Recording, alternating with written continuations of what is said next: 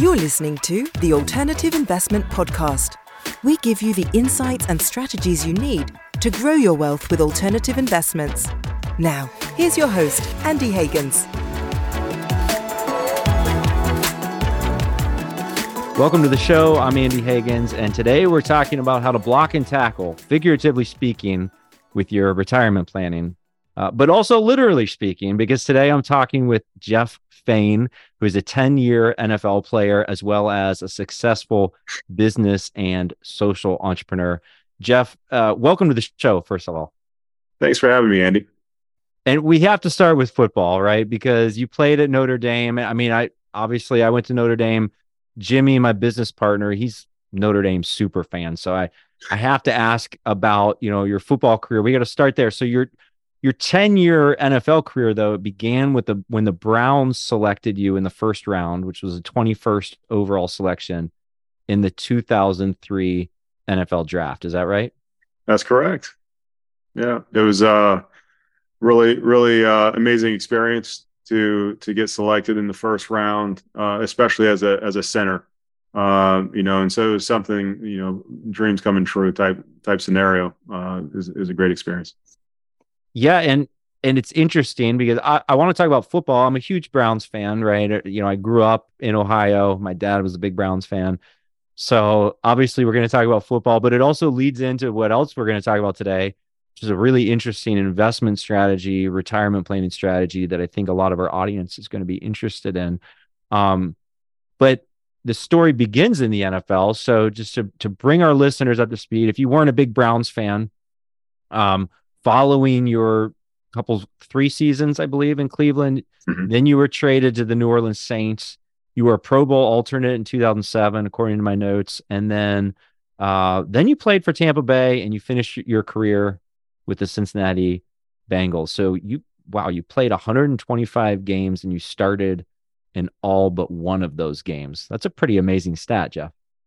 Yeah, no, it was a good run. I enjoyed it. My time in Cleveland, getting drafted there is special. It's a football city. It's amazing the passion that they have, especially with the record that they've had over the years. You got to be passionate. Totally. And then getting traded down in New Orleans, one of my favorite cities in the world. It was a great time to be there. It was after the. After the terrible storm, Katrina. And so we kind of saw the city come back to life right in front of our eyes while we were playing and being a part of that process. And I got to go back to my hometown team. I'm originally from Florida, to play for Tampa, sign my big free agent deal to play there, and got a cup of coffee on the way out in Cincinnati. It was a good run. I had the blessing to be able to play in London twice and do some really special things and be a part of a lot of special locker rooms. And so I love the experience. Yeah. And at one point, you were the highest paid center in the NFL. I think we're allowed to talk about money and income. It's all this information's public with athletes, yeah. Right? For better or for worse, it's all, and up there with the left tackle, it's center, left tackle. These are two of the higher paid positions because they're really important positions, but really almost anyone in the NFL, by definition, high net worth individual or high income individual. When you played in the NFL, you were surrounded by other highly paid athletes, right? Other high net worth individuals. So where did you learn about finance and investing? Did you begin that process as an NFL player, or were you already, fairly familiar with finance and investing, from studying in college, or where did you kind of get an interest in finance?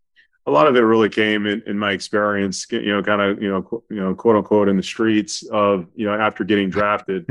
Yeah. It wasn't, it wasn't because, of anything at Notre Dame. Ultimately, I was a liberal arts major. Didn't really know that eventually I wanted to get into business. But it just happenstance, I met a guy named Bobby George in Cleveland, Ohio. It ended up being my first business partner, and still a business partner today. And it was exposure to him and what he was doing, and really the kind of phase that he was in his life. We were about the same age. He just graduated from college, and it was just a perfect match where, I got super lucky to align with someone that you're really placed my interest in front of his, where that it just isn't the case a lot of times with a lot of athletes and a lot of the guys that kind of involved in their circle and things of that nature. And so it worked out really, really well from that stance. That's what kind of put me into it. And I used to go to his office and used to be in the office and just was soaking it all in and just learning and learning and learning. And as I got into this, as a client, I purchased a life insurance policy. It happened to be premium financed. I was 26 years old at the time. And so that experience as a client, really kind of led me into the business that we're doing today. But it was the exposure there that really kind of piqued my interest and allowed me to just to learn and be a part of that. Frankly, one of the huge benefits of being drafted early and really having some great income as a professional athlete was I had a lot of time on my hand in the off season to be able to do a lot of things that I wasn't part of a dealing with a day job that I can allow for me to be able to do other things and learn other options and figure out different ways to do things. And so I definitely took advantage of that opportunity and kind of really pushed that forward. In your experience, do a lot of, pro athletes, pro football players, are they thinking ahead? Because it sounds to me like even in your 20s, you're already kind of thinking ahead. Like, I'm not going to be a pro football player forever. Yeah. And I don't want to necessarily retire at age 34 or 35 when. And so you were already kind of thinking ahead. Is that rare in the NFL? You think we're athletes are thinking about their next career? Yeah, it is a little rare. You're so focused. You have to be so focused on your career, and really a lot of stuff takes backseat, including your family, including your friends, like everything. Frankly, your world, everybody that's in your world kind of revolves around you for better or worse. And I get a lot of kudos and thankfulness for my wife. And at the time we weren't married, but we were dating for a very long time. But for her to be able to essentially have the patience with me, because when you're playing, when you have a game, there is no question of whether or not, what are you doing this weekend? No, like you're going to the game and you're being a part of that. And I'm speaking more of your family and friends. Mm-hmm. And so that is something that, you have to be able to understand that's such the primary deal. But really where this focus on a transition or life after football or other things beyond football started very early for me. And it started before I started playing football, frankly. I was always a great athlete growing up, playing other sports, playing basketball, playing soccer, playing baseball, really playing everything. I didn't play football until high school. And a couple different reasons, mainly because I was too big. Like there's weight limits when you're, kind of little league football in our area here in Florida, at least. And so, but very early on, my parents just drove into my head that there was like playing professional athletics is not an option. Like you need to be focused on your academics. You need to be focused on your grades. And you need to be focused on where you're going to be able to drive a career. My dad was a naval officer for 22 years. My mom was a school teacher, and that just wasn't in the cards to think about, hey, this is an option to be a professional athlete. Mm-hmm. And so even when I started getting recognition, went to Notre Dame, started getting recognition there, even when we were so naive about the whole process because we just didn't buy into it. We didn't buy into the hype. We didn't buy into the fact that like we felt like it was going to happen. And so when it actually, it wasn't your plan A, Jeff. It was kind of for a lot of people, we plan A and then plan B might be this other business stuff. For you, it was actually maybe the other way around. Exactly. Okay. And so that never went away. So even when I was in the pros, it was still like, all right, I'm focused and I'm giving everything I got to the sport and I'm doing all the things I need to do to prepare. But it was still, all right, what is next and what else can I be doing to, and so it made the transition for me much easier than it is for a lot of guys. Like that's I think the biggest takeaway would be is that the transition from playing a sport that you loved your entire life or for a good part of your life to now it's over. And now what? I never had to ask myself, now what? It was, I had been working on that in parallel lines while I was playing. Totally. Okay. And we're going to talk about the now what, but I have one more football question. I did play offensive line. I only played football one year. This was like in sixth grade. So my understanding of the position is very low level. It's not non-existent though, but at the highest level, I guess, what's the hardest part of playing center specifically? Because it always, I always thought about playing center. It's like a lot of pressure, right? I always felt like, at guard, you can kind of hide. Like I'm in between the tackle and the center. I know that's not really true. But when you're the center, obviously you have to snap. You have, long snaps. I presume that there's a little bit of leadership involved. And, are you the quarterback of the offensive line? What are some aspects of the position, or maybe the hardest aspect of the position, that a casual fan wouldn't know about? Yeah, so you hit on a bunch of them. The cool thing about playing offensive line is you're part of a team, like within a team. You're all working together, and really to play offensive line, I got a book coming out, and one of it's really centered around being an offensive lineman and taking that perspective into the business world and into the nonprofit world. And it's really, the book's called Working for Others.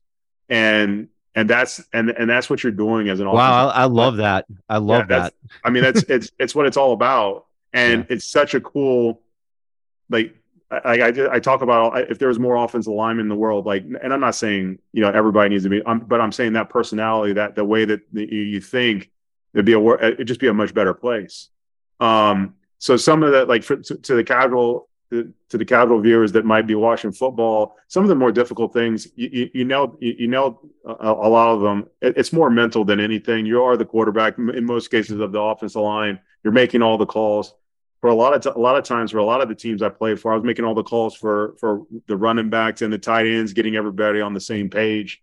And then you're basically in a street fight every single play with the guy in front of you that's trying to just rip through you to get to the quarterback or get to the running back. Mm-hmm. Those are all things that it's pretty challenging. Being that quarterback of the line and knowing basically everybody's job, being able to tell everybody what to do. If you kind of think of it in that lens, when I played for the Bengals to end my career, I signed with them 10 days before the season started. I thought I was done. Ultimately I was starting to transition to be able to move on from football. But I signed with them. Their center went down in preseason. And so I signed with them, and I literally had to learn a playbook in 10 days. And not only learn a playbook, but learn like how to make calls for the offensive line that they had been together the entire offseason. I had to learn their language. And I know it might sound like it's not that big of a deal, but when you get a play in the huddle and you get down on the line, you got about 10 seconds to make calls and get everybody on the same page.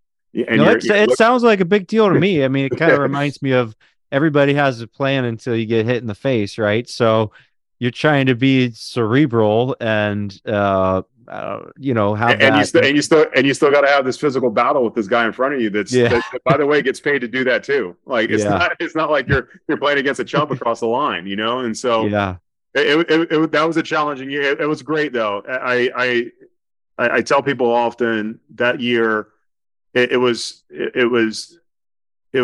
me making sure that it was out of my system. I ended up getting a call from the Giants and I turned it down. I walked away, basically on my own terms to be able to retire. But it made sure it was out of my system, and I still miss the game. I'm passionate about the game. I love it. I still love it, still miss it. But that year made me be able to accept the fact that it was time to move on. That's awesome. Sorry, what was the name of the book again? I loved that concept. Working for Others. Working for that kind of is a great segue into what we're talking about next with this life insurance stuff. One of the big themes at Wealth Channel that Jimmy and I talk about a lot is building generational wealth, in the sense of, being independently wealthy or building independent wealth or financial independence. That's a goal of many, right? But the next level of wealth development is generational wealth, where it becomes, I'm not just trying to grow my wealth to live a nice lifestyle, although that's fine. There's no judgment on that, but it's the mindset shifts, you know, especially with ultra high net worth or with family offices, where you start thinking of yourself more of a steward, right? Because it is at a certain point, you know, unless you're out buying, you know, crazy sports cars every 2 weeks or whatever, you know, at the ultra high net worth or family office level, you've grown your wealth to a point where it's going to outlast you and you become more of a steward. And it's a little bit of a different mindset. And another part of the mindset that I think shifts is you have to focus more on triple net returns, right? Which is not just, you know, if you're in that beginning stage of your career, you're maxing out your 401k. It's all pretty simple, right? I can put all this money in a target retirement date fund. I max out my 401k, make my house payment, and I don't have to pay taxes on anything in the 401k. That's great. Once you're a high net worth investor, everything changes where the tax ramifications of everything become a huge piece of the picture, right? Where, you know, an investment that looks good on paper, pre-tax, might end up being average or below average or negative after tax. And so turning now to your company and Enhanced Funding Solutions, this is a concept you learned about while you played in the NFL. And it sounds like it worked for you, and it also sounds like it's a very tax advantaged product. So why don't we start there for those of us who aren't familiar with PFLI or really how it works? Could you just give us a walkthrough of this strategy? Sure. So premium finance life insurance. As I mentioned, I purchased my policy at 26, so I really experienced this through the lens of the client first. We bring a lot of that experience in what we do. And so just like anything else in the world, and really in the financial world specifically, it can be done right and it could be done wrong. You know, you can be, you know, kind of play within the buoys, or you can get super aggressive. And, you know, and in those situations, when structured improperly, you know, you can get hurt, and clients can get hurt. And, you know, things can go sideways, and really what life insurance is really intended to be is really intended to be that dependable asset that you can rely on when other assets are having volatility. That's really, you know, if structured properly, that's how it should be viewed. Unfortunately, when you get super aggressive, that's not necessarily always the case. But great thing about premium finance life insurance is, and just conceptually, just high level, you're utilizing a lender's dollar, and you're enhancing your contribution, your dollars, to a very tax efficient asset that can grow tax free, that you can access capital out of it tax free if structured properly. And then that ultimately transitions to the next generation tax free again, if structured properly. Mm-hmm. And so that, I often tell clients that we work with and advisors that we work with that you're really, you know, for the most part, a lot of our clients are securing this for tax code. That's it. You know, oftentimes it's not even necessarily initially for the death benefit. It's for tax code. It's like, how do we maximize the value of our dollars by really enhancing it by a lender's dollars to be able to fund this tax efficient vehicle. Understood. So, you know, I guess a couple questions about it. Are you typically investing a lump sum, or are you committing to pay like an annual premium over time? Great question. And while we're talking about premium financing, and we have other ways to be able to utilize the life insurance policy with other different financing methods, but specifically with premium financing, it's not a one size fits all. So clients could do a lump sum, clients could contribute over time. You know, there's a bunch of different ways to be able to approach it.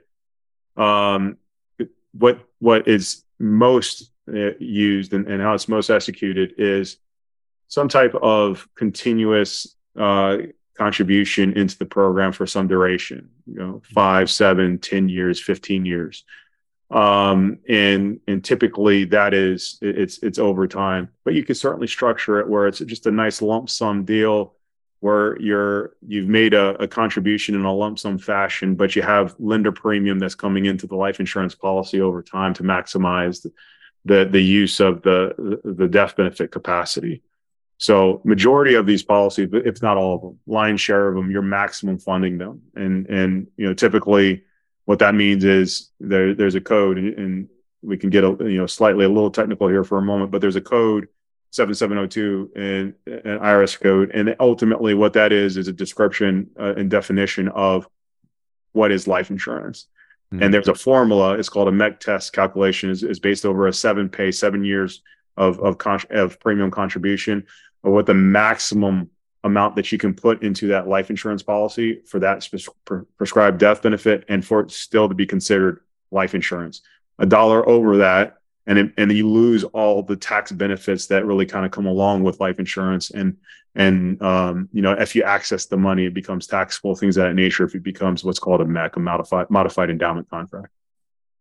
Understood. So we're no strangers to, utilizing the tax code, legally, because again, once you are a high net worth individual, certainly once you're like a family office, you essentially, you have to, all of your investments, your total portfolio, the tax picture is such a big part of that picture. So, a lot of these products, like, we've talked a lot about qualified opportunity funds on the show and opportunity zone type investments or 1031 exchanges and DSTs.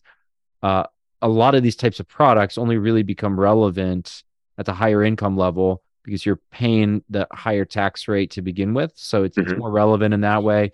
And then also sometimes these sorts of products have minimum investment levels, where typical, a lot of these types of funds for accredited investors will have a minimum investment of $100,000 or $250,000.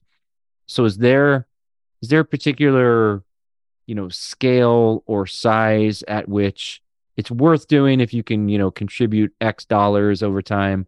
Below that level, it doesn't really have economy of scale, or, it doesn't make sense. Yeah, sure. So it all depends on, what the primary desired focus is. If structured for just a pure accumulation vehicle, I call it, describe it like a flying tin can. Like, you want to put as much gasoline in this as possible, put as much fuel in this as possible, that. Right? But you're really not concerned about the death benefit. It's really more about how do we make this grow as much as we can. Really, the entry there at an absolute minimum is about $35,000 per year, and a commitment at a minimum of 7 years. That's the bare minimum. From a qualification standpoint, not even before we get to like what dollar amount to be able to participate with, but just from a qualification standpoint, again, using that just accumulation focus, bare minimum is $1 million in net worth or $250,000 of adjusted gross income. That's a bare minimum qualification. Now that is a certain platform with a certain structure that has a lot of guardrails around it that, they're not going to get hurt. Traditional premium financing really should be reserved for folks with $10 million net worth and above. Where other collateral beyond the life insurance policy is going to be required to be put up as at risk. And typically with those programs, you're looking at, anywhere from $50,000 to $100,000 of client contribution. And that's going to be levered up, 5 to 7X at a minimum to be able to get, the type of benefit that you'd like to be able to see out of utilizing premium financing. So two different arenas, though. One is an accumulation focus where we'll actually employ that strategy with professionals that are high earners that may not have been doing it long enough to stack the chips to be able to get that $10 million of net worth yet, but they're making $300,000, $400,000, $500,000, $600,000 a year, and putting away good money. And like the idea of being able to get an asset like this in their portfolio. And then on the other end of that spectrum, or you're doing some serious estate planning, you're utilizing the asset to be able to offset some tax liability or to create some liquidity to be able to suit some other needs in the time when you know, there's a passing of generation one going into generation two. Understood. So it sounds like essentially, you know, like many kinds of alternative investments, that initial barrier to entry is high net worth, accredited investor, that type of net worth. And then there's this whole other product segment or strategy that's more appropriate for very high net worth, I would say. And I'm guessing, family offices, ultra wealthy folks, are, familiar with these, using these. Is there a way to, life insurance and these types of strategies, to me, they're always a little different because like with real estate, you can always look at IRR or, with other types of investments, annual returns over time. Is it apples to apples when you compare the returns, the growth inside this product? Are you able to even compare it apples to apples with other types of investments like a stock and bond portfolio, or is it different? And I guess what I'm asking is, what are the returns? If you invest, let's say $500,000 over 7 years into one of these, what can you expect in terms of growth? Yeah, that's a great question. And oftentimes, you can certainly point to what the growth, what a rate of return would look like on the growth within that policy. Mm-hmm. But I think that where that is certainly important, and typically, just to answer the question, it's typically high single digits to low double digits. It's like the way I socialize it with a lot of folks, a lot of high net worth folks, is like, hey, just look at this as a very high yielding bond. If we structure this properly, that's how you should look at it as part of your portfolio, and allow that to complement some other things that you're doing. But where I think that oftentimes it's missed on when you're looking at pure just the growth rate that's occurring within the accumulation of the policy, it's really the decumulation of it. So when you're accessing income out of it in the future, that I think is really a huge, tremendous asset to a reason of doing this. So a reason to be able to look at this as an asset, I should say. And what I mean by that is, if you're doing it and structuring it properly, you can utilize something that's called a participating policy loan. And what that is when you're accessing value from the life insurance policy, utilizing this loan, you're not taking a withdrawal so you're not removing that value from the policy. So you're still able to get the growth. So think of it like a taxable investment account that you have an asset-backed line of credit tied to. When you get a return in that investment account, the full value of the investment account is going to see that growth in that return. It's not necessarily going to be the net between the asset-backed line of credit and what the remaining value of that investment account is. Very similar to what is happens in a life insurance policy using a policy loan. When you take that policy loan and you access the policy for income using that policy loan, you're not removing that value as a withdrawal. So when the policy has performance, the full value of that policy is performing and compounding over time. I see. It's continuing to compound. So essentially, you're going to be able to get much more out of that type of asset. Yeah, it's going to grow off of its sticker value or whatever, not what you've. Exactly. Yeah. And so in comparison, if you're looking at a traditional asset, a traditional investment account or a retirement plan qualified asset, when you take a withdrawal from that asset, it's gone. It's lost. Like, it's not there anymore. It's no longer compounding at that point. Yeah. And so when you have performance, it's really performing on what's remaining. That is overlooked benefit of utilizing life insurance policy as a retirement vehicle is because of that feature. And plus, it's coming out tax-free. So growing tax-free is coming out tax-free as long as you're structuring it in that way. And you're still getting the benefit of that value that you're getting access to and the growth of the policy moving forward. It's a tremendous way to be able to access the money. Understood. Well, you're very transparent, I guess, the way we even started talking about this product, where you mentioned, you know, there's a lot of ways to go wrong with it. I appreciate that's usually, you know, that's not how a sales pitch starts. You know, that's more like you're just telling us, hey, here's the real deal with this product segment. So if I'm a high net worth investor and I'm interested in this, you know, what are some of the more common pitfalls that I should look out for, or potential mistakes that are, you know, that you see over and over that I should be avoiding? Sure. You know, Andy, I like to sleep at night. And so I'm always very transparent about what, you know, what we've got going on here. So when clients are getting involved with us and working with our firm, we like for them to, and I use this phrase all the time, I like them to know where the edge of the pool is. And so if you can't, for some reason you get a cramp or you can't swim or whatever it is, you can get to the edge very quickly. And so they need to know what their exposure is. How things can go wrong is a lot of premium finance policies and a lot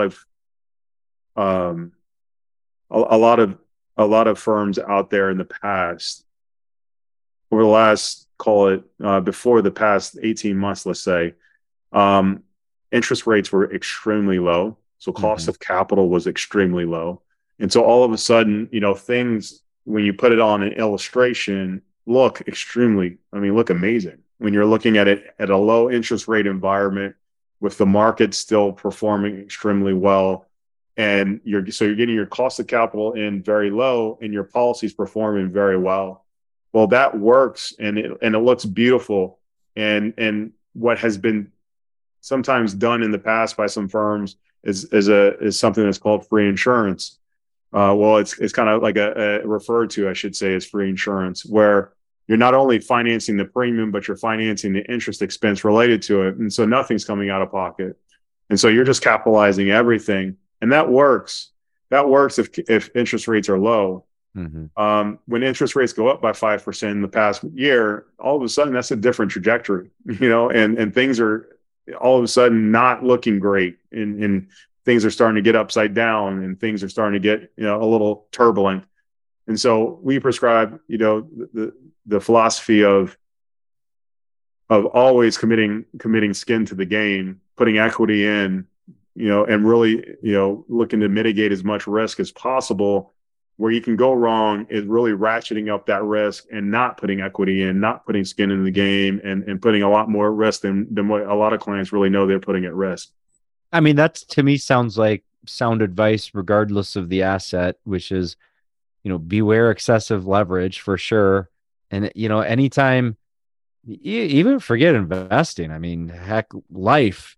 When people don't have skin in the game, incentives get skewed and things go haywire, right? Yeah. So, and that's unfortunately the life insurance industry, specifically the premium finance sector of it, is no different than any other sector or no other industry. Is folks took advantage of the situation and projected some things that frankly were just unrealistic.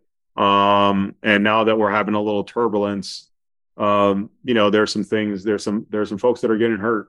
And that's the, you know, the wary side of premium finance, life insurance, and some of the things that can go wrong. So Jeff, I know that, you know, you have some clients who are pro athletes, but, you know, we were talking earlier and you said most of your client base is actually not pro athletes. They're, you know, a lot of higher income professionals, folks of that nature. You know, do you see, is this, you know, premium finance, life insurance, is this the segment that you're most excited about, that you see as the most growth in the future? Are there any other areas within life insurance or within your wheelhouse that, you know, you're keeping an eye on, or that you think, especially from that tax advantage perspective, that HNWI should be looking at? Yeah, absolutely. So before I go there, I mean, I think that I mentioned that the reason why I got into this business was because of pro athletes and the guys that I was in the locker rooms with over the years. And I think that, you know, ultimately it's a great savings plan. It's almost like a forced savings plan for them. You know, if you can get them into one, athletes got a lot of great things working for them with life insurance. They're, you know, they're highly insurable. So they can put, you know, you can get a decent amount of insurance on them. That's important so that you can force more money into the contract, as we talked about earlier about, you know, the formula to be able to arrive to how much you can put into a life insurance policy, but also too, young and the insurance cost for them is extremely low, and they got a long runway. So, you know, I think that every professional athlete should have a life insurance policy, you know, regardless of the fact it has nothing to do about, again, nothing to do about the death benefit. I mean, it's a death benefit's nice, but it's really securing great tax code. And it's getting them in an asset that can, you know, really protect and kind of keep them in a really great position. Related to other kind of uses for you know, life insurance and leverage, you know, so we're historically been a premium finance firm, but we started this past winter, started looking at it. And frankly, it was me looking at the industry, looking at the conditions in the market, concerns over interest rate risk. You know, I felt that clients, regardless of how liquid they were, or how much they were worth, you know, going to want to hold some dry powder to be able to be ready to pounce when the things were right. And so I felt like the non-qualified space was going to be a little bit tougher sledding from a sales perspective and getting clients into these type of solutions. And so we looked at different ways to be able to utilize a life insurance policy and leverage. I still, you know, that's still in our DNA, is to utilize leverage in some way. And so one of the ways that we're looking in doing this and executing it at a very high level, in fact, we're doing more of these now than premium finance policies, is financing tax liability and utilizing the life insurance policy as the asset to secure it. So some real kind of prime examples of the way that we utilize this is, you know, kind of think of qualified plans, IRAs, 401ks, cash balance plans, folks that have essentially, I kind of say, made the deal with the financial devil, and where they've taken the tax deferred growth and great savings vehicles, but on the way out, they're terrible. Right. And so as you're accessing those type of assets, the non-Roth, everything but the Roth, right? Yeah. But you got to but in that situation, and we can certainly talk about that too, is you got to get to the Roth first. You got to pay the piper to get to the Roth first, you know? Yep. And so on a conversion, But so you made that financial deal with the devil, with the financial devil, and you're having to deal with that tax consequence on the back end. And so we'll use the life insurance policy and we'll take a distribution out of a qualified plan. So distribute out of the qualified plan, get it into this life insurance policy. And then all of a sudden, instead of paying the tax out of pocket from the proceeds of the distribution, we'll finance those tax liabilities. And you just got a lot more working for you. And it's a much more, when you look at it kind of side by side, do I leave the money in the qualified plan, or do I do the Roth conversion? You know, what are the things that I need to do to you know, maximize you know, the value that you're gonna retain back, you know, from all that growth over the years? And we'll show in some really great back tested models to be able to show, hey, looking at it here, you know, keeping it there, looking at a Roth conversion or doing, we call it enhanced tax advantages, the program. This is something that's going to create a lot more for you. You're going to have a couple different benefits. And it really ties into what I was talking about, how you access the money. When you access the money from the qualified plan, you're taking a withdrawal, you're taking a distribution. You don't get growth on that portion moving forward, and you got to pay tax.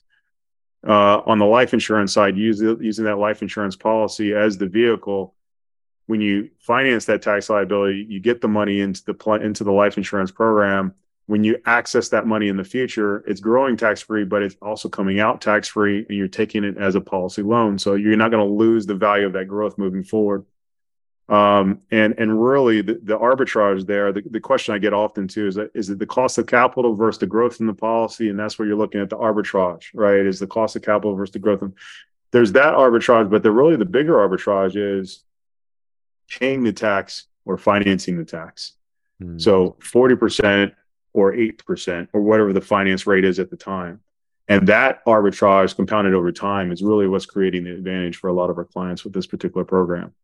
And so we'll use it there, financing tax liability, getting assets out of a qualified plan. We'll also lump sum tax liability. So think of like selling an asset, selling a business, selling a piece of real estate, you know, maybe getting out of concentration risk and selling some securities and aligning elsewhere. You have a gain and you don't have enough harvested to be able to offset that gain. We'll finance the tax liability there, where it really becomes a really strong solution for those type of scenarios. And we'll also use it on the front end as well. So kind of like we have kind of three pieces of the puzzle there, where instead of doing like a cash balance plan or a defined benefit plan, you know, where business owners are looking for tax deductions on the front end, again, making that deal with the devil, and they're going to have to deal with the tax consequence later. We'll end up utilizing this program to be able to take it in and take a tax deduction on the front end, but take it out tax-free on the back end, which makes it a really, really strong, compelling vehicle. Totally. I got to tell you, Jeff, my business partner, Jimmy, is going to love this episode. Tax mitigation strategies combined with football. It's like this, it's probably going to be its favorite episode of all time, but I know we're almost out of time. But I love all that tax mitigation stuff. And I know that tax mitigation is not everyone's favorite topic, but if there's any audience that loves that kind of talk, it is our audience here at the Alternative Investment Podcast. So thank you for sharing that. But before we're out of time, let me jump in real quick and say one thing. So, yeah, and just to be clear, so we're not with these platforms, and I just, because you like the way that you approach it, I think is appropriate. But we're not mitigating the tax. So we're still financing the tax. We're paying the tax. And so like sometimes people might think we're using some obscure tax code or some loophole or some. The cool thing is government's going to love this because we're actually paying. The IRS is going to love this because we're paying the tax. We're just financing it. It's not coming out of the client's proceeds. It's not coming out of the client's pockets, but it is, you know, we are financing it and we are paying it. So it's not necessarily mitigation. We are paying it. We are paying the tax. It's not coming out of the client's pocket. Personal liability mitigation, personal tax liability mitigation. I appreciate that. Yeah. And for our IRS listeners, that note is very important. You're still collecting the same amount. It's just coming from different places. Different source. Yeah. Yes. Yeah. Well, Jeff, you're a true Renaissance man. I have to say, just even now hearing that you're a liberal arts major in college, I'm like, this guy is a true Renaissance man. You have a lot of interests and passions, and you're an entrepreneur, not only former pro football player, business entrepreneur, also a social entrepreneur. I want to ask about the Faine House. So a lot of athletes have charities or foundations, but I think the Faine House is really unique. Could you tell us a little bit about it? How did it start? Sure. I'll start with saying it's the most rewarding thing we do. And so I own businesses in downtown Orlando. I'm in the restaurant, real estate, and bar industry as well. That was my first business that I got into. I opened up a bar in Akron, Ohio, years ago, my third year in the NFL. But I own the businesses that I own in downtown Orlando. Downtown Orlando has a very serious homeless population, episodic, where there is major issues where you're seeing the same folks there year after year after year. And so initially what I wanted to do is try and help that population. And unfortunately, or fortunately, my attorney at the time said, how are you going to identify? You're going to spend so much time trying to identify the ones that actually want the help. You're not going to be able to do the actual help. And that really sunk with me. And so, I happened to be running in the same circles with a gentleman named Jeff Sharon, who was at the time sitting on the board of Children's Home Society of Florida. And Children's Home Society of Florida does adoption services, single mother services, foster services, and so. But it's everything 18 and under. So nothing, 18 years and over. That's where they fall off. And so he knew of what I was looking to try and do. He educated me on this demographic of kids aging out of foster care. And for the kids that age out of foster care, just even in our small local community here in Central Florida and Orlando, Tri-County area, it's 400 a year age out of foster care. Of that 400, 2 out of 3 experience extended homelessness in the first 2 years. So you're talking about 18-year-olds that were in the foster system in the United States, in a relatively great community here in Central Florida, homeless between 18 and 20, 2 out of 3 of those 400 a year. 1 out of 3 are incarcerated. And really the first number drives the second number. They just start doing what they got to do to get by. And so for me, I identified the fact in communications, like, man, I can still help that demographic that I initially wanted to help. And I can just be proactive with it. So instead of waiting for them to become homeless, let's get to them before they're homeless. Mm-hmm. And so we ended up really raising money on an idea for 4 years. We launched the program about 12 and a half years ago now. We have a facility here in Central Florida that houses 10 kids at a time. It's not necessarily a group home style where they're all in one bedroom. They all have their own individual bedroom suites with their own bathrooms. And we are co-ed facility, privately funded. And we started off as a program of Children's Home Society, but then divested as our own 501c3. And so we're continuing to evolve the program. And one of the initiatives that we're doing now is we've partnered with one of our largest donors, who is a blue collar staffing company. And one of the biggest issues right now in our country is skilled labor and the lack thereof. And so what we're looking to do is to become an academy in partnership with them. And so what's cool is we can train skilled labor, young people in this skilled labor practice. And then he comes in and can hire them. And so it's a really nice combination to be able to collaborate really well. And so continuing to evolve the program, but being a part of the program as the residents are in there, they have to be continuing some source of education. It doesn't matter either. We're not necessarily saying go to college. We're saying, hey, you need to progress. You need to be something to become self-sufficient. Mm-hmm. They have to have some type of employment. They have to give back themselves. So they have to provide social service, and they have to take part of our life skills programs. Other than that, they're adults, and we're treating them as so. And so it's a really cool program. We're like I said, on the front end, it's the most rewarding thing we're doing on a daily basis. We see a lot of success out of it. Tonight we actually are going to, one of our residents just graduated, got her AA degree. And so we're going to her graduation tonight, and we're extremely proud and excited about that. And so we're developing young people at the Faine House. At the end of the day, that's what it's all about. And that's been around 12 years, Jeff? It's going on, 12 and a half years. Wow. And looking to expand it and grow it is something that we're really passionate about. We house 10 right now. Part of the evolution of this also too is looking to do little tiny homes on an adjacent property. Again, that just kind of, you come here and then you go into the next spot. You're going to get the training as part of it. They can go into the skilled labor training if they want. We're going to open that to the general community. So that's more of a general community thing, the skilled labor deal, but it's a natural path of what we're doing there at the Faine House as well. I love it, Jeff. I mean, that's really inspiring. I know those types of organizations, any type of organization, any type of entrepreneurship is not easy, right? So the fact that that's been around 12 and a half years, it's still evolving, it's still growing. I mean, that's amazing. I have to congratulate you on that. And as you've said, that's as meaningful as anything else in your life, or as meaningful as anything that you're doing at your business. I love the concept, working for others. I love that conceptual bridge between the offensive line and, helping folks with these insurance strategies and with the Faine House is all really amazing. So thank you for sharing that all with us today. That being said, I know a lot of our listeners will be interested in the financial investment, life insurance strategies. So where can our audience of high net worth investors and family offices go to learn more about Enhanced Funding Solutions and all the products that you offer?